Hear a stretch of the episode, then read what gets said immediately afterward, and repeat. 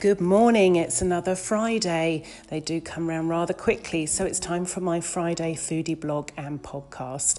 I'm at home in my kitchen, and I must say, you've caught me having a mince pie and a hot cup of coffee. And time really just to look at my Christmas list. Uh, and my Christmas countdown. I know I've been out and about in Kent visiting some local pubs and restaurants that I enjoy going to, but I thought I'd just talk you through some of the tips and tricks that I've learned over the years. I'm certainly no domestic goddess like Nigella, I'm looking through her book as we speak. Uh, but certainly writing things down, I like a, uh, a visual to know what I've still got to do. Uh, I think that's a huge help and takes the stress away having it in front of you on paper. So, on this piece of paper, I've written out what I need to do over the Christmas period, who I'm entertaining, when I'm entertaining, even if it's just the family of four, and what we're going to eat. And uh, looking through recipe books, I enjoy the planning stages. So, writing it down, what I fancy cooking, and how I can get ahead really at this point in time.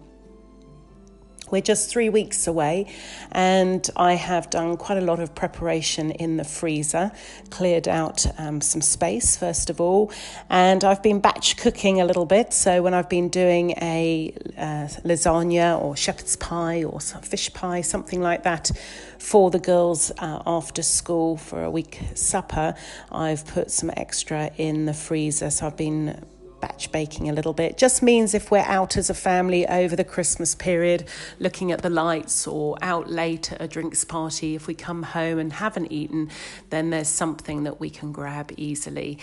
Um, the freezer is uh, is a fantastic option uh, to get you ahead at this point in time. I've done a few freezer workshops, and that's with some canapé ideas, things like getting pastry cases. Uh, ahead blind baked and in the uh, freezer.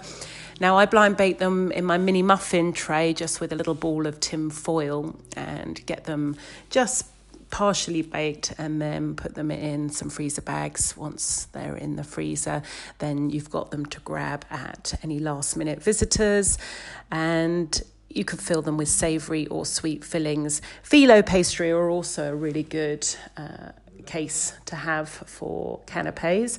And my Parmesan shortbreads, I keep talking about these, but they are so easy. Make the dough, roll it into a sausage shape, and cling film it, a bit like a Christmas cracker, and pop it in the freezer. And then again, when you're ready to take it out and you need it for some you know drinks and uh, some accompaniments with drinks.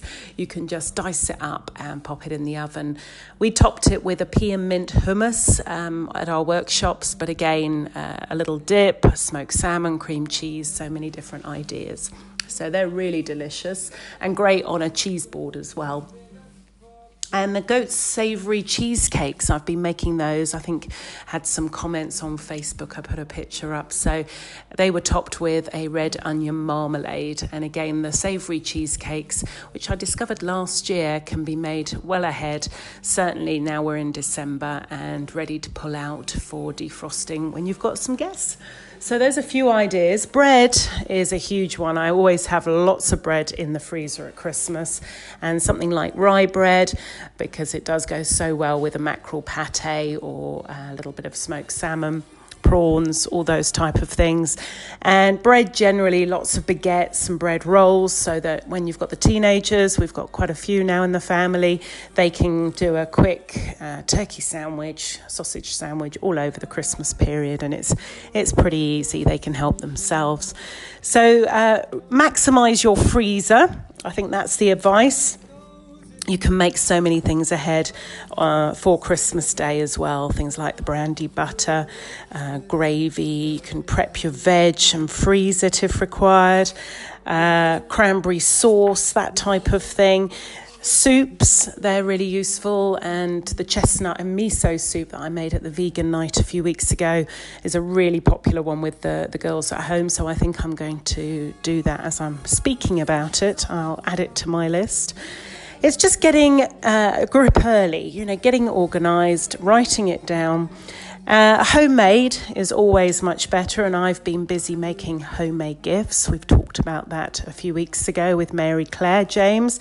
So they're ready, and um, I've just added the festive ribbon and made them look pretty. But I've got some pickle. Um, cucumber pipehouse pickles. Gosh, I can't speak. And they're ready to give as gifts, ready to pop uh, a little slice of the cucumber on uh, a fish pate or something. So they smell delicious. Haven't sampled yet. And then I've got some chutneys and jams, uh, fudge and shortbread and things like that we'll be doing when the girls have broken up from school and they're always uh, well received with grandma and close family and friends and it just means a lot when you've taken the time um, and effort to make make things ahead. Um, I think it's really appreciated. Edible Christmas gifts. Now, the one job that I have done is my Christmas cake. My Christmas cake is now uh, well and truly wrapped up in greaseproof paper in a tin, and I'm bringing it out about weekly and feeding it with uh, brandy. It's beginning to smell pretty potent. Uh, ready to ice some marzipan actually this week at our workshop. Uh, ready then, hopefully, for slicing up on Christmas Day, and it should be really nice and boozy. And this is a rich fruit cake that I use. The recipe's from Delia Smith. Been doing it for many years, and it's always um, a fail fail proof one for me. So very popular. I've asked um, I've been asked about gluten free. There's not a lot of flour in a rich fruit cake, so you could easily use gluten free. Dove's um, is great. Otherwise, something like ground almonds. Keep it simple. Replace, you know, lose the flour completely. So, rich fruit cake, a really good uh, recipe, and you save such a lot of money making your own. You've still got time, got three weeks left, so you've still got time. It might not be as boozy as mine. You won't have so many weeks to feed it, but uh, still time. And uh, getting your freezer stocked as well. Now, the other job on my list, and I'm sure most of you have done it already, is to order your turkey. We like a fresh turkey here at home, and I've been using Appledore turkeys based in Kent. Uh, we've used them now for a couple of years, and they were brilliant and well received last week at my workshops. We were making individual turkey Wellingtons. So the turkey breast has already been, uh, we've already had a bit of turkey, and it's already gone down very well. Uh, so I look forward to my fresh turkey and picking that up in a couple of weeks from the butchers in Edenbridge. Uh, what else do I need to talk about? I think that's about it at the moment. I hope you're beginning to get your lists written. Certainly, trying to come up with the recipes that you're going to be making. And if you can, cut some corners now and save yourself some time. So you've got lots of time with friends and family when, when the busy period hits. That's the important thing.